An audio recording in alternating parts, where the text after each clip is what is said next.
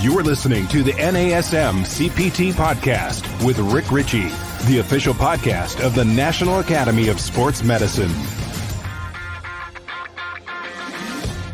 Hey, y'all, and welcome to the N A S M C P T Podcast. My name is Rick Richey, and today we have a giant in the industry, and uh, not just in the industry, but like a giant man himself. We have our friend Andre Adams is here, and he is an Olympian. He is a bodybuilder. He is a great person, and it's his second time on the show because he did such a killer job on the first time around. We wanted to have him back, and he's also presenting at Optima twenty twenty-one, so this is just kind of a primer so that if you plan on attending Optima, you may want to attend Andre's session. So, ladies and gentlemen, let me introduce him. Andre Adams, how are you, sir? Hey, hey, glad to be back, Rick. Thanks for having me. Rejoin the show. You know, we'll talk about a few other physique and bodybuilding related topics. Um, excited to be back. So as Rick mentioned too, you know, make sure you check out the best practices for physique and body composition at Optima twenty twenty-one. It's going to be virtual. I believe it's the twenty-first through the twenty-third. We're going to be dropping some knowledge bombs and everything physique in that episode. Now, I love it. And I think that it's something interesting. I've been seeing a lot more people getting involved in things like this. What do you think's driving that? What are some of the things that you think are really driving this, the, the movement towards physique and bodybuilding? Is it is it access? Is it uh, the the coaching that's going on? Is it the online accessibility? Like, what are some of the things that are leading to it before we get into the meat of our show? Sure. You know, just the industry as a whole, when we look at that market segment for Uh, physique, we'll call it, you know, whether it's competition or body composition, I think the information is so readily available, but you have to be careful because there's a lot of pseudoscience out there and self-proclaimed gurus, right? So it can be a little mm-hmm. bit dicey, and that's, um, you know, why N A S M and, you know, grounding ourselves in those science-based principles is so important. But, you know, as a whole, it's really globalization of the sport. Uh, bodybuilding, right. You log into Instagram, it's a very visual thing, for instance, and it's something that a lot of people find very fun. Um, you know, it's exciting. It gives you that structure and that routine and a target to shoot for. So it's kind of normalized the sport. Whereas even just ten years ago, when I was first getting involved in the competition side, you couldn't really go to a gym and find people that were experts on this stuff. Uh, right. So I think just, you know, the market growing itself has contributed to it. And um, I'm excited to be a part of it. All right. Well, listen, I... I think it's interesting because sometimes people, you know, N A S M is, I guess, probably not best known for physique and bodybuilding. And, and I think it's because it is a, um, it's a systematic, progressive means of getting somewhere. And it's a performance-based model that we use, the O P T model. But within that model, there is muscular development. And I think that sometimes that, that gets overlooked because We we teach the model so much as a whole that people don't think that the levels when we discuss muscular development actually exist for the purpose of muscular development. So, you know, right. Building size and strength and hypertrophy. Um, can we talk about this, the system that you and I discussed early on? What about progressive overload? How do we implement that into our training, and how can that progressive overload help to support the process of building muscle? Yeah, that's exactly right, Rick. And if we think back historically, right, with the O P T model, as you mentioned, today we call it muscular development, which I, I like because it's a lot more appropriate. But, you know, historically we called it strength hypertrophy, which is really building muscle, right? Mm-hmm. And what are those specific adaptations that are going to be really sport specific for the intent of bodybuilding? Uh, the other differentiation I would make is between general body composition goals and aesthetic physique goals, right? They they go hand in hand, but they're really two separate, distinct goals. Um, I can have somebody who is very, you know, great at reducing their body fat percentage, holding on, onto their lean muscle. You know, let's say they get down to eight percent body fat. They've hit their body composition goal. Doesn't necessarily mean that they aesthetically have a physique goal that they would want to compete with, right? So mm-hmm. we have that distinction going on, which is where muscular development phase comes into play. Now, with the, you know, we talked about progressive overloading. I'll even keep it maybe a little bit more high level to start, if we think about G A S or SAID principle, right? So that's general adaptation. Um, we've also got a lot of these, you know, underlying mechanisms that help drive these very specific physique goal adaptations. So we give uh, an imposed stimulus, right? And yeah. what targeted muscle group is going to create what adaptation. So that's really the goal when we're bodybuilding. I want to isolate a specific muscle and grow my physique proportionally like an artist, right? Maybe I'm trying to round off my shoulder caps, or I'm trying to build a bigger bicep. These are things that we need to incorporate from a programming and periodization perspective, um, as well as achieving that body composition goal at the same time. Now, when you address these things like an artist, right? So you're going through it, and and you really look at yourself, where you have somebody view you with uh, a, a, a little more objectivity. Right. And they look at you and go, you know what? I think you need to to build a little bit more here, a little bit more there. Uh, for for you as an athlete, do you do you welcome that? Are you like, no, man, I've been working, I've been working on that, yeah. and uh, and and get a little defensive? Like, how does that work? And and do you mm-hmm. see that in clients that you work with? Yeah, so that's a great question, Rick. And what that comes down to is really, you know, in fact, in our Optima presentation, I'm going to touch on some of the best assessments for physique athletes, uh, whether you're just trans, you know, trying to transform your physique and improve your body comp, or you're trying to compete and step on stage. I think it's critical when you take uh, weekly check-in pictures, your progress pics. Part of it is for your coach to understand, all right, how close did you follow against plan, and what was the adaptation that we're seeing this week? Here's the adjustments I need to make with your nutrition or your training protocol. But the other part is really intrinsic motivation, right? So that's the accountability yeah. aspect. If I know I, look, I took my kids out for a birthday party, I had cupcakes and I really blew my diet, right? I missed two or three prep meals, had some pizza.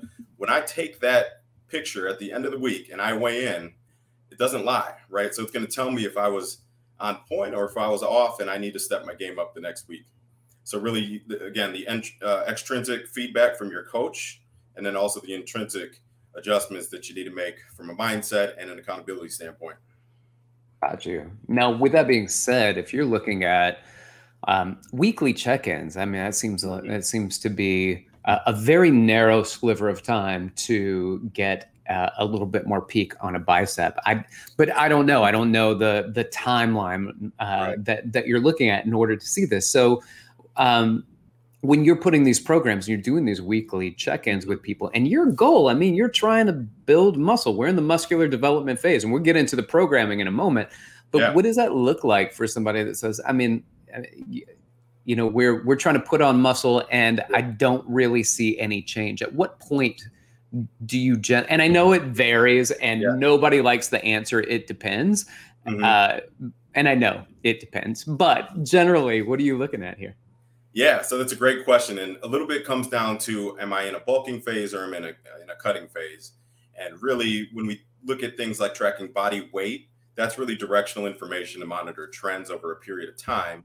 And we adjust your, maybe your training set volume, your acute variables, or your diet up or down from there to keep you trending in a certain direction. So let's talk for a moment specifically on building muscle, muscle, right? So muscular development. And let's say the client goal or athlete goal is to increase ten pounds of lean muscle over the next, you know, twelve weeks. What I'm looking for on a weekly basis, um, if you have access to an in-body, right, or a DEXA mm. scan, which is really the gold standard, but when you can measure things like the amount of body fat percentage, whether it's visceral, subcutaneous, or intramuscular, um, when you look at lean muscle mass, right, if I can see lean muscle trending up, and your body weight directionally should be trending up over that period of time, I know we're headed in the right direction. Now, aesthetically, that's the purpose of the check-in progress pictures. I might say, all right, look, this particular client body type is an ectomorph. I've got to approach his training a little bit differently. So higher weights, right? Heavier loads, maybe a little bit less volume, less cardio to put on size. And if he's got a lagging muscle group of, uh, let's just take legs, for instance, let's suppose his quads are very dominant, and his hamstrings and glutes are lagging. What I'm going to do with those lagging muscle groups is progressively overload those disproportionately higher, right? So I might pre-exhaust those groups. I might have a set volume that has ten to twenty percent higher loading on those specific areas to create that adaptation for a physique goal. Oh, man, this is fascinating. Ladies and gentlemen, we've got Andre Adams here. He is an N A S M master trainer, and he is a professional bodybuilder. He is an Olympian, and he is with us today to talk about progressive overloading for muscular development. So let's get into discussing this progressive overloading, because yeah. I know when I when I first started training, I'm sure it's like this for a lot of people, at least in, in my age group and above. So we started training. It was three sets of ten. That was the rule. That's what everybody did. Uh, more and more I teach workshops and I ask that question. I don't get it as much. I get a lot of people who who have different perspectives on their starting point and when they start training and their rep range. But everything that I did when I was younger was based on these bodybuilding protocols, and three sets of ten was a big part of that. And I got to tell you, like, periodization wasn't really there. We did, yeah. sometimes my buddy Bart would be like, let's do a fourth set. And I'd be like, oh, four sets, my gosh, that's, we must be doing progressive overload. Right? So yep. uh, what what is the, what's the programming like now with with how you train, and are you implementing additional phases of the N A S M O P T model in some of the folks that you're working with?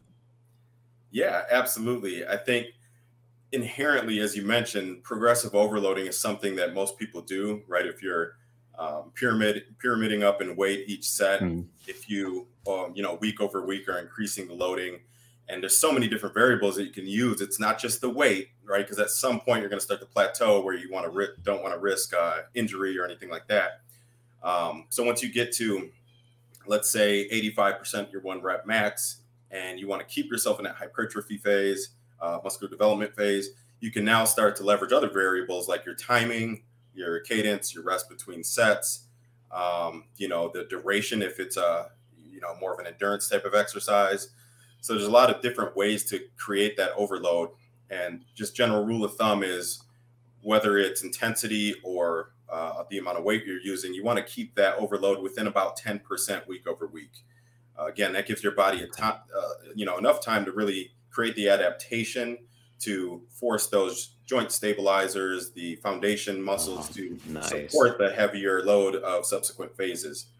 Uh, you mentioned periodization too, and it's it's crazy. Like you said, I've been doing this. I started doing this when I was twelve years old, so you know, twenty-four, twenty-five years ago, and yeah. I didn't know anything about periodization. We just trained until I couldn't train anymore, right? That's right. How Maybe until it hurts, and then do a couple more reps, and you know you'll be fine.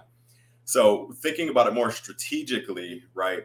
It's really important to start every athlete or client in those earlier phases. So focus on stabilization and strength endurance in the beginning. Even if I'm starting an athlete in a prep, it's the same approach. We want to build up those joint stabilizers, the intrinsic core, all of the foundation to support the heavier loads of subsequent phases. And, you know, for me personally, when I'm coaching or when I'm writing my own protocol, I try to make those adjustments every two to four weeks. It really depends on uh, a few things. One big one is how closely the athlete, you know, how closely did they perform against plan? If you only hit the plan fifty percent, there's no need for me to adjust the phase yet because you haven't really got the full benefit of that adaptation. Yeah. Um, if the athlete's on on point, one hundred percent week over week, they're nailing the diet, nailing the training. Now I know whatever result they're getting is specifically due to the plan itself. And, you know, two to four weeks in, I'm going to make an adjustment, avoid plateau, definitely some progressive overloading. So I might add set volume, uh, definitely going to be increasing either the amount of reps or the weight. Um, but definitely, you know, every two to four weeks you can plan on a progressive overload. Okay. All right, good. So, so I like this. And one of the things you're talking about here, and I think it's important to point out, is that we're not just looking, not solely looking at the amount of progression that can take place from, let's say, like a, a phase one to a phase two to a phase three in the O P T model. But even if we just stay in muscular development phase, right? Mm-hmm. So muscular development phase, there are so many variations and permutations yeah. that can be made within that one, within that one phase, right? So there's a repetition range that you can play with. There is a set range that you can play with. There is the rest in between. There's a tempo of the speed at which we do the exercise, uh, the variations between the different types of sets that you can do. So whether or not uh, you're doing a pyramid or a drop set or um, you know, peripheral hard action, a push pull, yeah. a superset, a giant set, there are so many variations within that one level. And yep. so what I think is important to point out is that we're not just saying, hey, you know, two to four weeks within a strength level and then get out of it. That's not, that's not true. There's so right. many permutations that can take place that you can stay in a hypertrophy level or that muscular development level for several months, Absolutely. as long as you're continuing to create the, create the variety within that workout. So that's a really great point, Rick. And a lot of people, I think that's an oversight, right? Where we feel like we have these phases as tools at our disposal, and we've got to continuously, you know, cycle through all five phases. Um, you know, by by all means, you can certainly stay, uh, if you're doing a bodybuilding prep, twelve to sixteen weeks, you can stay ninety percent of that in the muscular development phase and just cycle through your progressions, right? So you've got really the three main levels of stabilization. You've got strength, you've got power. Then within those, you know, you you can break that down into muscular development for this purpose. And then within that, you've got these, you know, seven, eight, nine variables that you can progress and modify throughout the course of a prep. Um, another thing we should probably touch on are really the, um, you know, when we think about the mechanisms for muscular development, right? If anyone's read the, um, I think it was the twenty fourteen N A S M Guide to Bodybuilding, that laid a pretty nice foundation from a scientific side to talk about what's really happening inside the muscle to create this adaptation. Right. So when I progressive overload, what's really happening? And I think we had three in the Guide to Bodybuilding, which were really um, exercise-induced muscle damage. Um, right. So that's just the small tears that we're creating from physical exercise, especially on the eccentric motion. Then you've got the metabolic stress, right? The buildup of lactic acid, the, um, you know, shocking that protein synthesis from resistance training, things of that nature.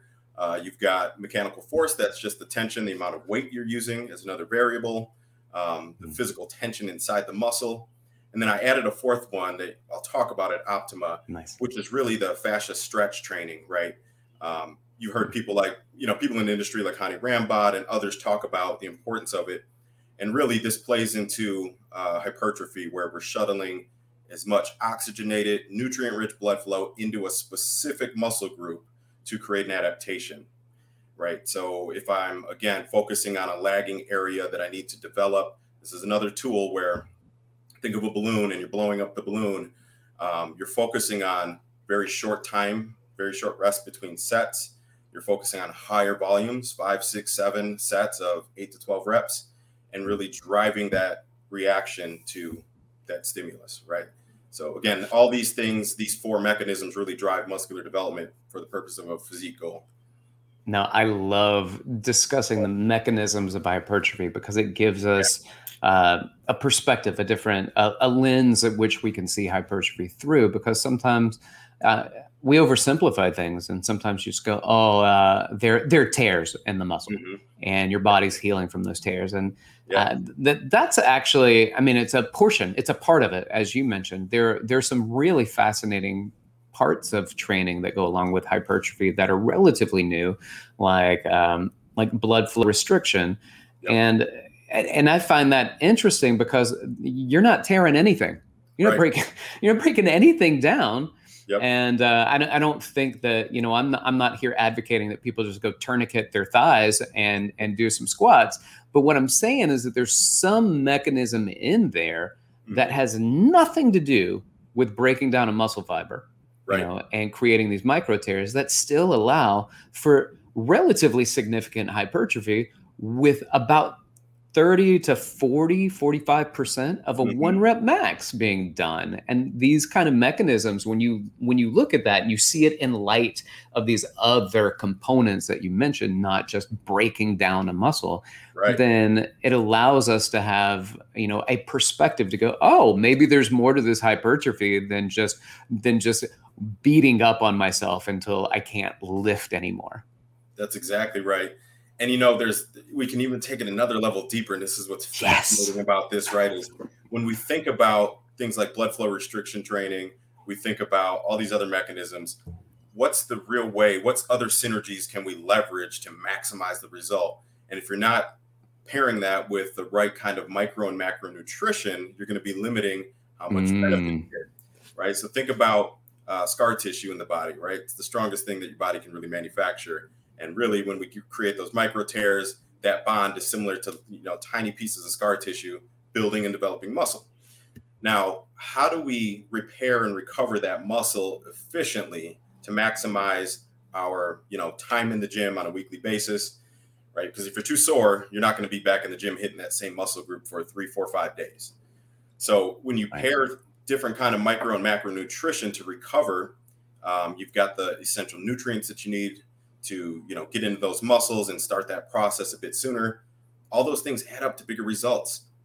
Even just training intensity. If we think about that uh, metabolic stress, right? So protein synthesis, we've got to have enough quality essential amino acids in our body.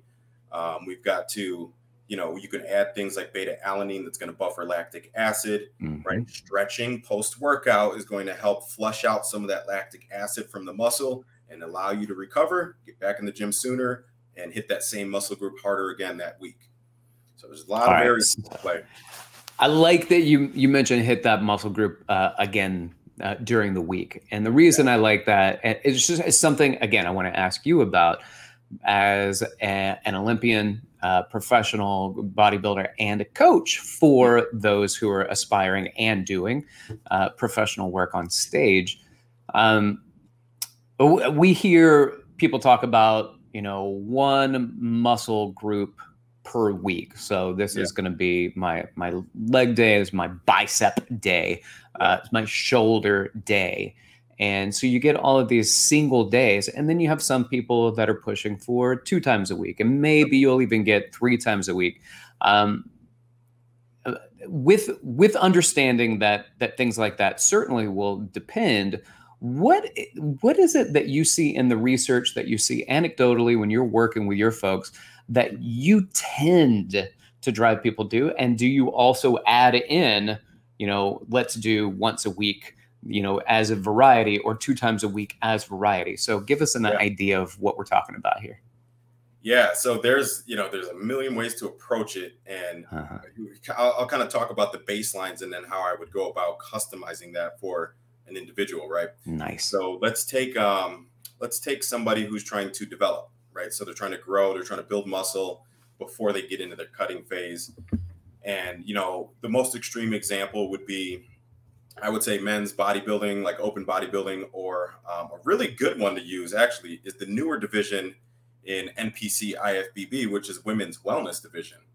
Uh, hmm. It's a unique division for, this comes down to your genetic body type, which is something I love to talk about.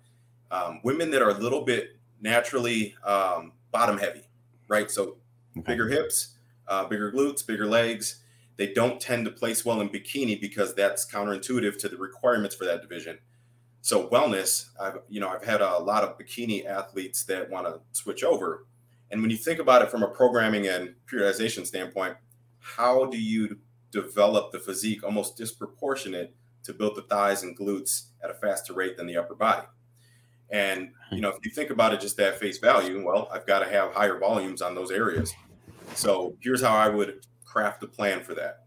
I would leverage uh, lower body days. So maybe uh, an, we'll call it an intermediate split. So maybe one day you're hitting quads and compound movements like squats. Maybe another day it's primarily glutes, hamstrings, things like hip thrusts, you know, a lot of lateral movements, lateral tube walking, monster walks, um, kickbacks, things like that. And I would target those areas in the lower body two to three times per week. Upper okay. body, right? Since I want, in this case, uh, the lower to be dominant, I would limit my upper body training to once or twice a week. Uh, emphasis on deltoids, right? Because it's a good requirement for that division. But less training volume on chest, um, back, we tend to keep high because shows are typically one from the back. But you kind of get where I'm going with that, right? We're creating an adaptation with higher set volumes two to three times per week on the lower body. Now, the other key, again, we talk about leveraging nutrition and those synergies. I would feed higher calories on those lower body days for two reasons. One, I'm trying to grow those areas, those lagging areas of this physique. Uh, and two, legs in general are larger muscle groups. So, right, higher oxygen and nutrient demand than things like shoulders or biceps. So that, that would be my approach. Um, again, it's so sport specific. This is where we take that framework from the right. O P T model and we adapt it for specific muscular development and physique. All right. I love that. Thank you for, for addressing kind of timing and how many, you know, um, frequency, the frequency at which we address a muscle. So here's yeah. another one. And I see, I see some of these big guys like yourself, and they're out there not just hitting uh, eight to twelve reps, right? But mm-hmm. sometimes they're loading extra onto the bar or, and, and now we're seeing just a, a piece of the program where some max strength lifts start being put in. So we're saying one to five repetitions that are being done. Where does that fit in? When does going heavier fit into programming? And then what's the outcome of that? And how does that support the overall goal of muscle hypertrophy? Uh-oh. Did I lose you? Or am I lost? Check, check. Oh, can you hear me, Rick? Sorry. Yeah, I got you. I got you. Hey, oh, I think I lost you again there. Oh, and you're coming back. This is going to be fun for the listeners. So we're chasing each other right now. Uh, so just real quick, and I think you, I think you can hear me, and I'll give you the opportunity to to get back to me. But again, the question is, where where does max strength fit in to a hypertrophy protocol when it comes to figuring out what your programming is? You know, spend time uh, going through uh, you know you a progressive overload. Yeah, yeah, I gotcha. So yeah, the question, where does All that right. max strength fit into that progressive overload? Yeah, so let's pick it up there with max strength for progressive overloading. Um, again, this is another tool that I like to have in my tool bag when I'm really trying to squeeze out that last, you know, one to two percent. So we're training primarily in that muscular uh, development hypertrophy phase, and there's a an appropriate time where I want to pyramid up in weight. And let's say at the end of a you know eight week, maybe twelve week bulking um, period, I want to really focus on avoiding plateaus and building that last four or five pounds of mass. In those instances, there's going to be a time where you need to go to higher weights. Um, again, we think about G A S, general adaptation syndrome, or progressive overload. I need to create the demand on the muscle to create an adaptation for that particular stimulus. So um, I would cycle it in, you know, if you're trying to achieve uh, bulking, it's good maybe every sixth or eighth week. Um, drop mm. a week in where you go heavy, right? You're starting to push the reps down into that, you know, two to five rep range. You're in that eighty-five to ninety-five percent one rep max. Now, you don't want to stay there too long or too frequent because of the amount of inflammation and wear and tear on your joints. And obviously you don't want to risk injury. But I think as you gradually increase the, the loading over the course of six, eight, ten weeks, start to cycle into that higher max strength and maybe even a little bit of powerlifting, things like that, towards the end of that prep. Nice. Nice. All right. So it makes sense how that would, would fit in, because in some regards, I think when you look at max strength, where this is a, a neural response, we're really trying to recruit, recruit muscle fibers. And in hypertrophy phase, you may not necessarily be recruiting everything. Mm-hmm. And I, I think it's nice where the, you know, cycling in max strength is basically like a, you know, wake up, wake up to some of these muscle fibers that may not be joining the party. And right. then when you cycle back to hypertrophy, maybe now those guys are like, oh, I feel like I can participate. And we can get some of those muscle fibers to be like, all right, now, now we will join the party and we'll start to grow too. And I'm, uh, you know, I, I just look at people like yourself, and I, I don't think there's a single muscle fiber in your body that hasn't hypertrophied. It's remarkable.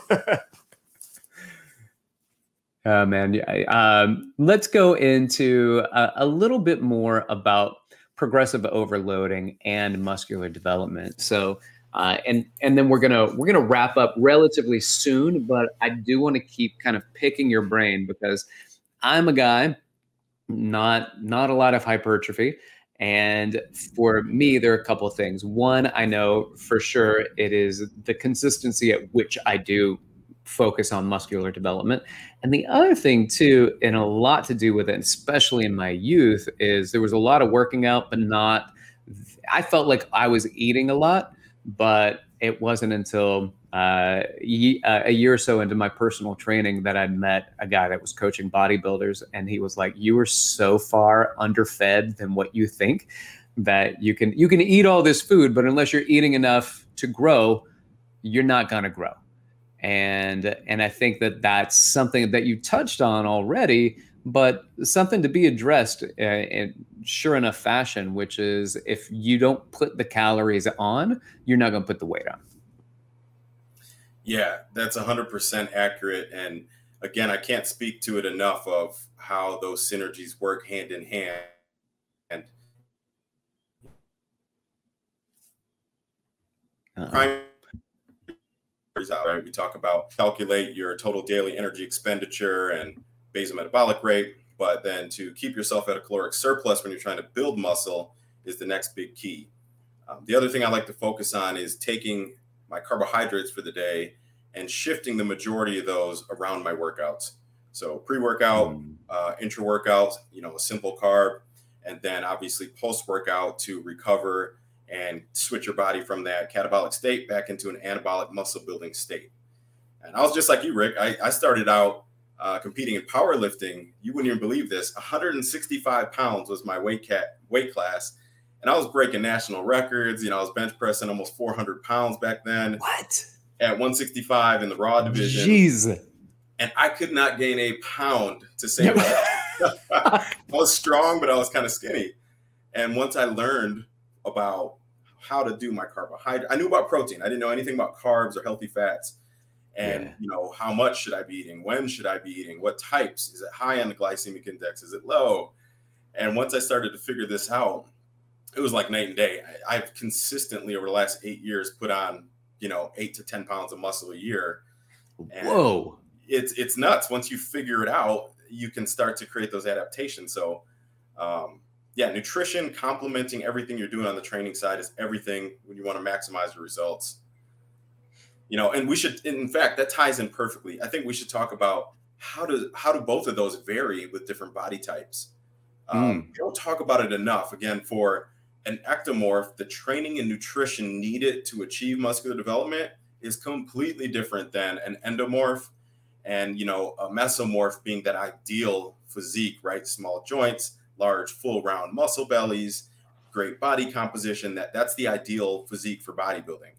Um, but most of us aren't just one thing. We're kind of in, you know, some hybrid of those three attributes. Um, so maybe we want to touch on that, right? If we think about yeah. ectomorphs, um, I would consider myself kind of between ectomorph, mesomorph, right? So smaller joints, um, a little bit on the skinny side, but I develop muscle pretty easily. So your training in that regard, if you're a hard gainer, you're going to have to eat more calories, um, higher in carb percentage, let's say fifty to sixty-five percent, somewhere in that range for your carbohydrates, less cardio when you're trying to put on muscle. You still want to keep a little bit in just for general health, cardiovascular health. Nice. Um, but as a whole, you want to minimize your calorie um, expenditure through cardio and maximize what you're doing on your, your training side and your nutrition. Um, endomorph, right? If you naturally are thick and blocky, you have trouble losing weight. Um, as soon as you, you know, you think about that muffin and you put on five pounds, right? Yeah. Endomorph. So for those guys and gals, we want to approach it differently. Higher amounts of cardio. Um, even when they're bulking, I'm going to keep a little bit more cardio in their regimen to keep them lean enough where they're not just building fat, right? We want a muscular adaptation. Um, you know, higher set volumes. So instead of eighteen to twenty sets in a workout, I might be going twenty to twenty-five sets because, again, I'm trying to get the adaptation and improve their body composition at the same time. Nice. Um, you know, now if we think about the uh, mesomorph, so our ideal muscular development candidate, that type of physique, you almost build so easily, you have to be careful how you train. A lot more attention to detail when we think about Um, training splits. If I don't master that training split just right, you're going to grow out of proportion, right? So if I have the wrong volumes on my shoulders, um, they might become do- more dominant than my chest. Um, so you can really screw things up because you develop certain muscles so easily. And really that's just, you know, you think about any athlete, not just bodybuilding. Think about Michael Jordan, why was he able to jump so high in basketball? That some of that athletic ability is attributed to your genetic makeup, right? If you have more skeletal muscle, more type two A fast twitch muscle, you know, you're going to be able to give a stimulus and get a much faster adaptation than someone that lacks that. So uh, again, from a coaching and athlete standpoint, body composition, um, our cardio and our diet is going to help control those, but muscular development and bodybuilding, the coach has to really, really get to learn the athlete's um, strengths and weaknesses and address those. Man, I got I got to say that that mesomorph problem of developing muscle too quickly to be careful, that's tough. Oh, I feel yeah. so that's so bad for them. yeah. Yeah. Uh, and that well, that's another thing about the sport itself, right, Andre? Is it's, mm-hmm. it's not just do you have big muscles and right. are you lean, but it is in large part uh, consideration of you know what are what are your proportions, you know, are you, are you well proportioned? And, yep. you know, I, I think it's interesting too, because there are these little maxims that, you know, like Happy Gilmore, that you drive, drive for, for show and putt for dough. Uh, right. These, these maxims that are here. And so one of them that you brought up earlier in the show is that uh, the bodybuilding competitions are won from the back. I, yeah. I, th- I think stuff like that's interesting. Are there little kind of sayings or insights that mm-hmm. that you have that allow us just to have another uh, peek behind the curtain into to bodybuilding that that people like myself don't have? Yeah. Yeah. Absolutely. I think, you know, the saying shows is what you typically will see is that most people, especially guys, I think guys are worse than girls. Girls love training the glutes. That's just what it is. Guys, you know, they tend to train what they see in the mirror a lot harder than what they don't. So when you're looking in the mirror, you know, you're training your biceps, you're training bench press, you're doing abs, you know, your quads, for instance. But when you turn around, you'll notice uh, a disproportionate physique. So that's uh, another issue that, you know, from a training standpoint, when I'm coaching or prepping athletes, we increase our set volumes and attention to detail on those back days for sure. Um, higher volumes. Most guys tend to hold naturally in their kind of mid to low back, right here in the love handles. So those are areas that we really want to bring out the conditioning. We want to bring out depth and detail, right? So separation within the muscle groups. And depending on the division, you might need to get lean enough where you can see striations through the glutes, right? So classic physique, bodybuilding. Okay. In fact, you probably remember me posting that on Instagram at some point. And that's my own self-check when I'm prepping for a show. If I don't have striations in my glutes, two weeks out, I'm not in shape yet, right? Oh, wow. So, and that's part of the reason. When you turn around, guy or girl, if there's any movement, if it jiggles, you're you're going to get down scored. Yeah, man. Well, you know what I'm going to tell you that I, I saw from Instagram is uh, you getting your photo taken with Ronnie Coleman. That's what I saw. That's what I saw on I G. Yeah, hey, Big Ron is an inspiration, and I was just um, – you know, almost in awe. I don't really get like the whole celebrity shock thing. I've met everybody in the industry. Ron's yeah. been one of my idols since day one. So to meet him, you know, talk about our, our, in fact, his youngest daughters and my girls are the same age. So we talked a little bit about that. And, you know, oh, I asked nice. him the question of, for physique and bodybuilding, what advice would you have for an athlete like myself? I was expecting to be blown away by some, you know, just crazy, you know, secret response. No, Ron said, look, he was like, it's this simple. Have fun and keep going. And that was it. My, yeah. And when you really step back and think about anything you're doing, if you're having fun you're, and you're passionate about it, you know, you're going to keep going and you're going to maximize the results. So that was really special to me. Man, that's, I, I'm not going to lie. I, I couldn't think of a better response. Have yep. fun and keep going. We talk about consistency, and it's hard to be consistent if you're not finding uh, at least some level of fun. And listen, some people out there, they hear us talk about having fun, and they mm-hmm. go, ah, I will never have fun. I never have fun lifting weights. It's not necessarily fun lifting the yep. weights. It's it's fun because there is there's pride that goes along with it. There's an excitement of knowing the work that you're going to do and what you're going to get out of that. And that's fun. And sometimes you do it with people and you're building camaraderie. And mm-hmm. that is fun. So fun isn't, this is how much it burns. I don't know. I mean, we, we in many instances learn to crave that. Right. But for people that just don't understand how people could exercise on a regular basis, this is where I continue to push them and I say, hey, it's not about it's not about exercising even. It's about being active. Like yeah. move your body. Movement is your medicine. And so you just got like get your daily dose of your movement. And as you start to appreciate that within yourself and you have fun in the things that you're doing, you can you can push yourself to things that are more challenging and then find that actually enjoyable, find that fun that you're pushing yourself. And I think that that's, uh, you know, finding the fun in what we do is is vital for us to keep going and for us to continue to drive others to keep going. So you hit you hit on a great point there, Rick. When you think about it, just, you know, when we step back out of the training for a moment, out of the nutrition, right? The one thing that really ties all this stuff together to achieve a result is right up here, right? It's our mindset, yeah. how we approach it.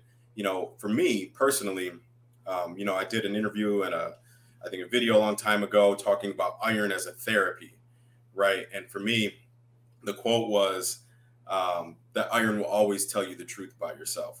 So for me, it's like that one consistent thing, right? Whether you're going through a relationship challenge, um, stress at work, uh, whatever it might be, if you can consistently fall back on physical exercise for your therapy, for your stress reduction, mm. for your anxiety reduction, um, and overall health benefits, I think you're in a good place.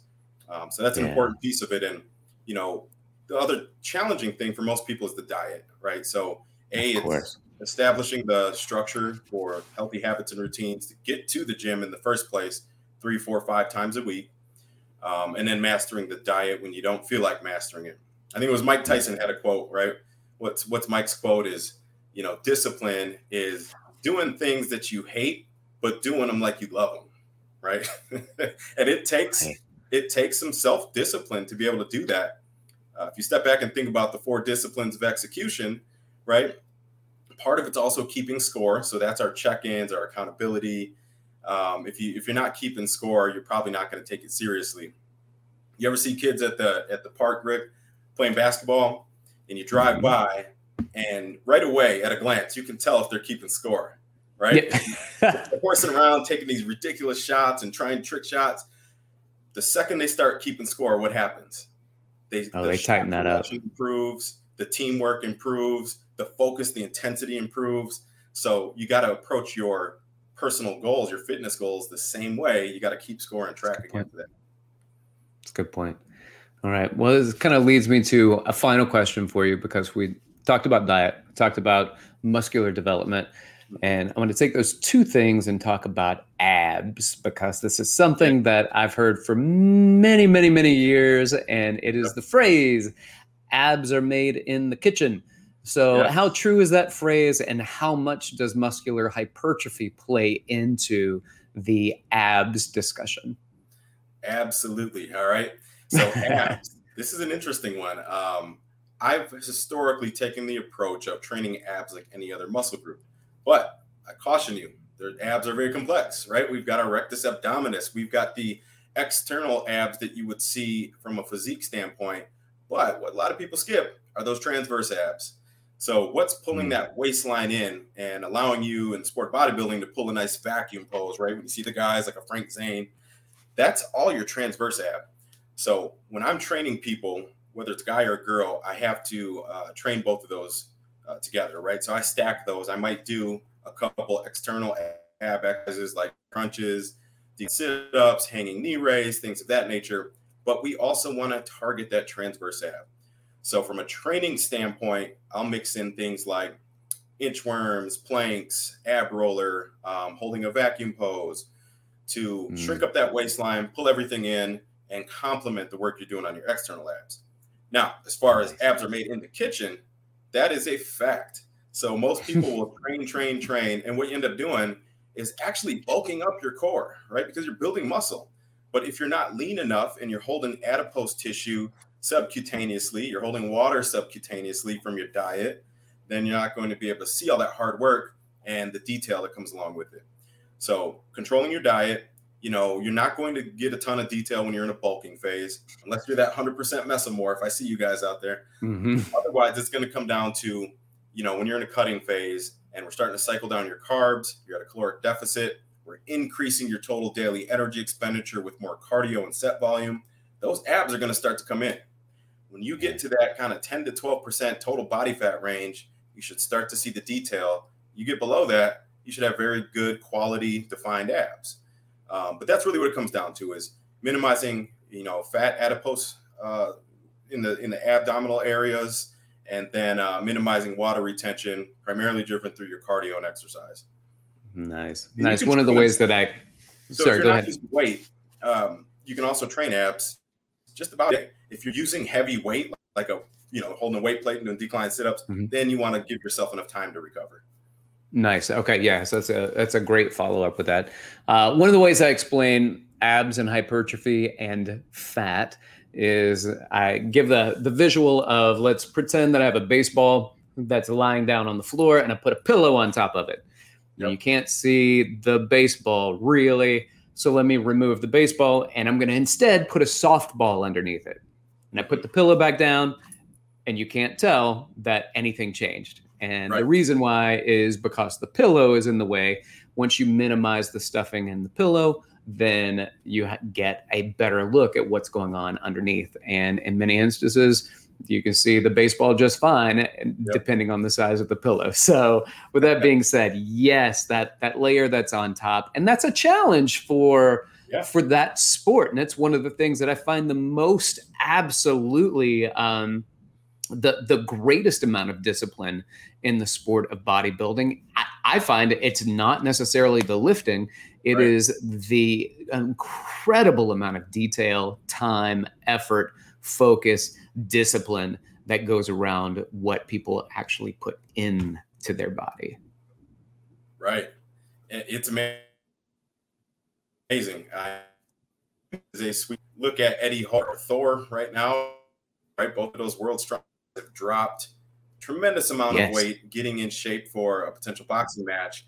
And it's insane to, it's, you know, to us, they look much smaller, but you see the detail. Their abs are insane, right? But you can imagine for deadlifting a thousand pounds or, you know, overhead pressing four hundred pounds, you've got to have an insane amount of muscle mass in your core.